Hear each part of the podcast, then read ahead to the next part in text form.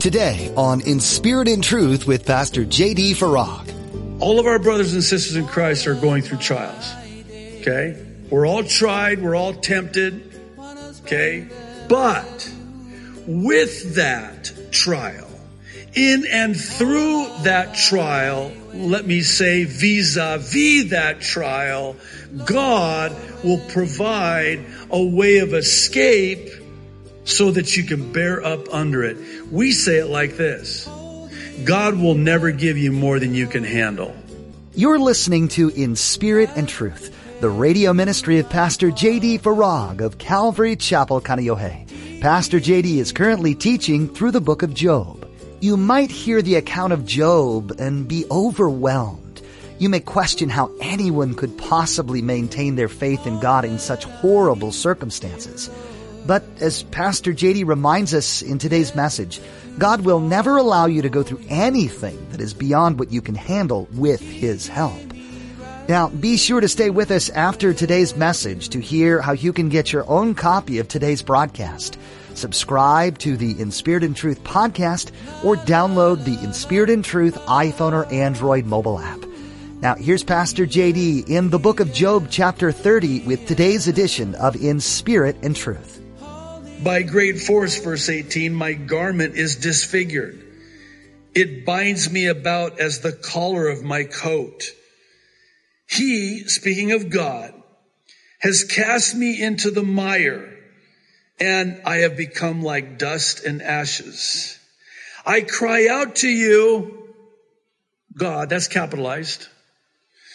But you, God, do not answer me. I stand up and you regard me, but you have become cruel to me. With the strength of your hand, you oppose me. Again, God, I'm crying out to you. Why are you against me? Why are you afflicting me? Why do you oppose me? Now, keep in mind that Job still holds to that which he declared prior. Do you remember? Though he slay me, yet will I trust him. Or as other translations render it, yet will I praise him. Though he slay me, yet will I trust him. Not curse him. Remember we talked about this last couple weeks. Satan left intact Job's mouth, the skin of his teeth, where we get that idiom. He kept it intact because he wants Job to curse God. Job's not going to curse God. Satan doesn't know that. God knows that because God's all knowing. Do you think, this is important. Please, please hear me on this. Do you think for a second that God would have allowed any of this to happen if he knew that in the end Job would curse God? God can't do that. That would be God tempting with evil. That's not consistent. It is incompatible, wholly incompatible with who God is. He will never do that. He will never, for lack of a better way of saying it, create an environment in our lives that is conducive to us sinning because then he's party to our disobedience. And were to he have done that, he would have been party to Job cursing God. God will never do that. God will never put us in a situation that he knows we're not able to bear up under. And by the way, this is 1 Corinthians 10 13, a life verse for many, present company included. I'll say present company especially. This one verse I have hung on to by my fingernails for dear life through some of the greatest trials in my life. Basically, here's, and you know the verse. I'm just going to paraphrase it. The Apostle Paul writing says that there is no trial or temptation, same word in the original, that has overtaken you, that has come upon you, that has been allowed into your life. There is no trial, as, as difficult as it may seem, that is overtaken you but such as is common to man. In other words, all of our brothers and sisters in Christ are going through trials. Okay? We're all tried. We're all tempted. Okay? But with that trial, in and through that trial, let me say vis-a-vis that trial, God will provide a way of escape so that you can bear up under it. We say it like this. God will never give you more than you can handle. In other words, God knows the end from the beginning. He knows how much Job can handle. He knows how much you can handle. He knows how much I can handle. And he, now sometimes you want to try to, you know, convince God, okay, God, this, that's it, right? Because you know I can't handle anymore. No, you, you can handle a bit more. No, I can't. I can't. this, this, this is it. This is all I can bear up under. God saying, well, see, by the way, one of the things I'm learning especially when it comes to, to trials. I'm laughing now. I'm, you know, there's times where I'm, you know, I've been in the fetal position, lying on the floor, just, you know, no words. I'm beyond words. I'm just moaning. Oh God, you know, this great man of faith that I am, right? So, but here's the thing I'm learning about trials. Um, God sometimes, in and through the trial, needs to show me, me, and what me can handle. By the way, is that not what he's going to show Job? See, Job doesn't have the benefit of chapter 42 at the end of the book. We do. See, Job doesn't yet know what's in store for him. Oh my goodness. What is in store for him? I mean, God is going to bless him many times over more than before, exceedingly abundantly above and beyond anything you could have ever imagined. That's coming. But see, sometimes God wants us to see us and know ourselves. And the only way he can do that is to allow us to go through things that we think there's no way I'm ever gonna make it through this. This is how it ends. This is, in fact, as we're going to read, Job comes to that place. In fact, this is where he's going. He's basically coming to what I believe is the best place any of us can come to. And it's that place of complete surrender. And, and Job's coming to that place. Let's, let's read on. Verse 22, you lift me up to the wind and cause me to ride on it. You spoil my success for I know that you will bring me to death and to the house appointed for all living. Surely he would not stretch out his hand against a heap of ruins. If they cry out when he destroys it, have I not wept for him who is in trouble? Has not my soul grieved for the poor? But when I looked for good, evil came to me. And when I waited for light, then came darkness. My heart is in turmoil and cannot rest. Days of affliction confront me. I go about mourning, but not in the sun.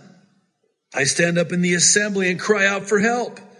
I am a brother of jackals and a companion of ostriches.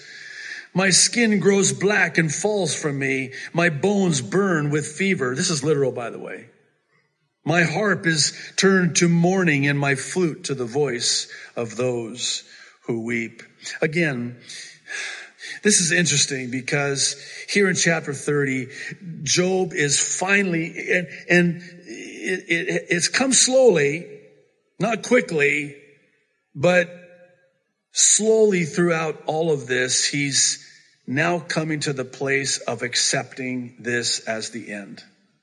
It's like he's resigning himself to the reality, to the inevitable that this is how it's going to be and will continue to be until the day of my death. And it's almost like he's saying, I'm okay with that. In fact, hasten it. Remember prior? He, he cried out to God saying, Oh, how I wish that God would give me that which I desire the most. Death. Death would be a welcome relief. No, that's not what I'm going to do. That's not what I'm going to do, Job. Again, to me, this is the best possible place that we can come to in our lives because this is the place where we lose our lives. We lose our lives in this world. And when we do, we find our lives. You lose to find. You want to keep your life, you're going to lose it. You lose your life, you'll keep it. And that's what Job's doing, and that's the place that Job is coming. Charles Spurgeon, again, says it best.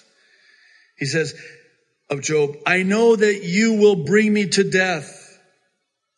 Under depression of spirit, he felt sure that he must very soon die. He feared that God would not relax the blows of his hand until his body became a ruin and then he would have rest, but he did not die at that time. He was fully recovered and he doesn't know it yet, but God will give him twice as much as he had before. A life of usefulness and happiness and honor lay before him. And yet he had set up his own tombstone and reckoned himself a dead man. In other words, he just died to self and now he's going to live again. And oh, how he's going to, you've heard that expression, the best is yet to come. The, the best has been saved for last. Do, do you think in your wildest imagination that if somebody at some point throughout this whole process, as painful as it's been, were to come to Job and say to him, Job, just hang in there a little bit longer. Because at the end of this, you know what's going to happen?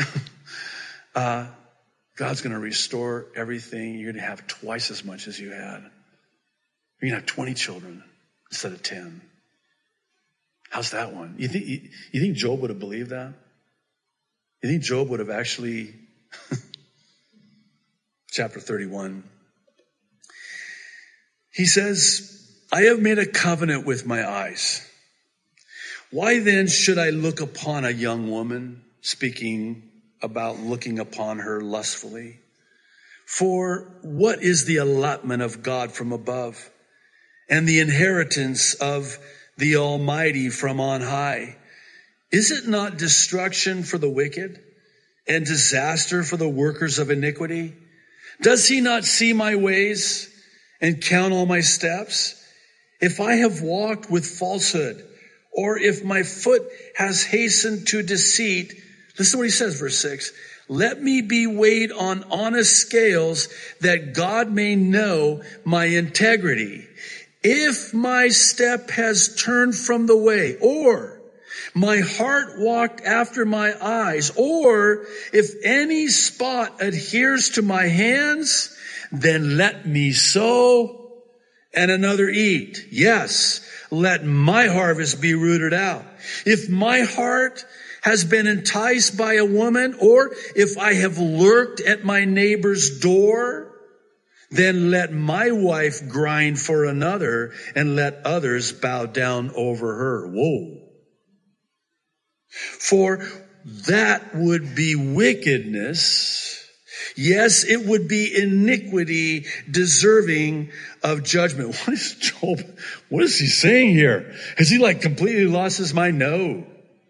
In fact, quite the contrary. He's speaking his mind and he, what he's saying here is, if I have been guilty of that which I have been accused of being guilty of, then let God do this to me. If I've looked lustfully or lurked at my neighbor's door, coveting my neighbor's wife, then let somebody else have my wife. It's pretty graphic, actually. I'm not going to get too detailed. That's what he's saying. Because that, that would be just. Because what I would have done, as you've accused me of doing, would have been wickedness, deserving of this happening to me. I sow, somebody else eats what I sow. That would be just if I was that wicked. Verse 12, for that would be a fire that consumes to destruction and would root out all my increase. If I have despised the cause of my male or female servant when they complain against me, what then shall I do when God rises up, when he punishes? How shall I answer him? Did he not, verse 15, who made me in the womb, make them? Did not the same one fashion us in the womb? If I have kept the poor from their desire or caused the eyes of the widow to fail or eaten my morsel by myself so that the fatherless could not eat of it, by the way, that's what he was accused of doing. And so once again, he's responding, even refuting them and their false accusations against him, specifically as it relates to the merciless and heartless treatment and cruelty towards the fatherless and the poor and the widow, which his so-called friends were very quick to viciously attack him concerning and falsely accuse him concerning. Verse 18, we're told parenthetically, but from my youth I reared him as a father, and from my mother's womb I guided the widow. If I have seen anyone perish for lack of clothing, or any poor man without covering, if his heart has not blessed me, and if he was not warmed with the fleece of my sheep, if I have raised my hand against the fatherless, when I saw I had help in the gate, then let my arm fall from my shoulder. Let my arm be torn from my socket. I've done no such thing as you have accused me of. Verse 23, for destruction from God is a terror to me. And because of his magnificence, I cannot endure. If I have made gold my hope or said to find gold, you are my confidence. Again, he was accused of this. You love money, Job. And see now what God's done. He took away all your wealth. Uh, again, in that culture, and it's really the same way today. Uh, and, and sadly, ah, dare I say that this has taken up residence within the church today in America under the banner of the prosperity doctrine that if you're wealthy, it means God's blessing you. If you're not wealthy, God's not blessing you. You don't have enough faith. You need to claim it because God wants, wants you to be wealthy. No, this is, I mean, it's, and, and Job was basically accused of loving money, putting his trust in money. Listen to verse 25. If I have rejoiced because of my wealth was great and because my hand had gained much, what he's saying is, you know, you've accused me of loving money and, you know, see now they're, they're looking at him saying, oh, uh, where, where's your wealth now? Obviously, God's cursing you because of what you've done. And this, this is evidence of it. it let me, uh, let's, let's just be honest. Just indulge me for a moment. And I, I'm speaking of myself too, because we all have this propensity. Somebody you know is going through a trial or something happens, financial reversal, they lose their job, something happens. What's the first thought that comes to your mind? Oh, God must be punishing them for something. There must be some sin in their life. Right? Listen, I'm not going to ask for a show of hands because if I did, my, my hand would have to be the first one to go up. Just innate within us in our Adamic sin nature. We, like Job's so-called friends, have this propensity, this proclivity to see people that are going through difficulty as being punished by God. And by the way, you know what's even worse than that is when the person that's going through the trial starts believing that God is angry with them and against them and is punishing them. I know we've talked about this, especially in Ephesians. I think Galatians before it. God is not mad at you. God took all of his anger, all of his wrath, and he put it on his son, God the Son, on that cross. There is therefore now no condemnation, no anger, no wrath, no punishment for those that are in Christ Jesus. Now, that's not to say, and let me hasten to say, that there aren't those times where God does chastise us. That's different than punishment. Chastisement is discipline, where we get the word discipling. It's, it's a correcting, it's a training, it's a teaching, it's a, and it's loving because God sees us going in a direction. And so there's correction and redirection to get us back on the path and back on track. And sometimes He has to allow adversity into our lives because that's the only way He can get our attention.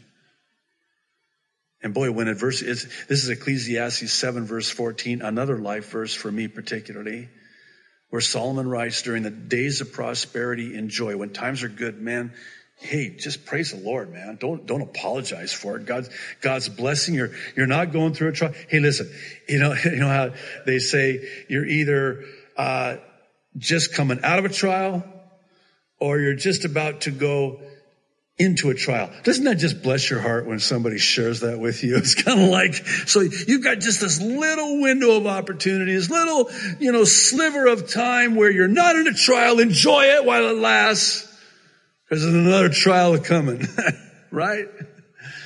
So during times of prosperity, when times are good, enjoy it and praise the Lord for it and be thankful. But when, not if, when adversity strikes, stop and consider and realize that man can discover nothing about his future.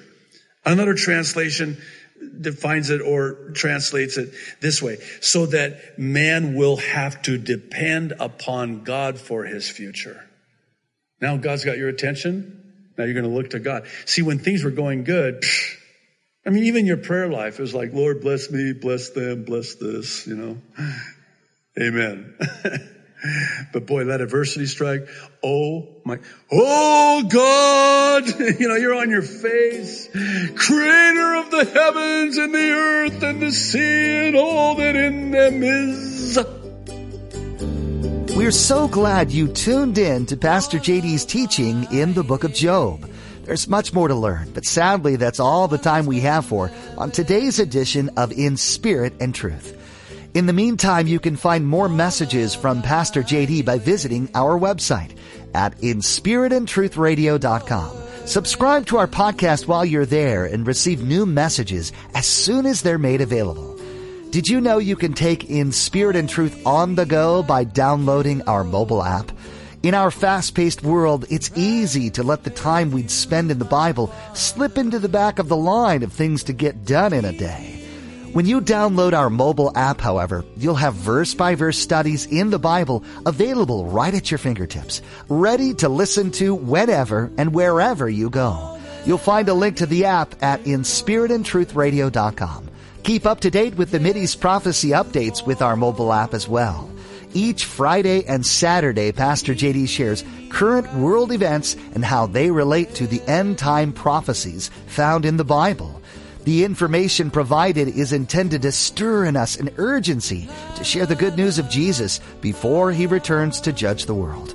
There's so much to learn each week, and Pastor JD does a great job of getting us the information we need.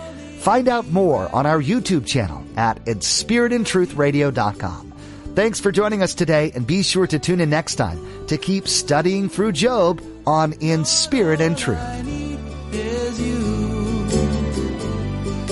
Keeping me right with you always, holding me true to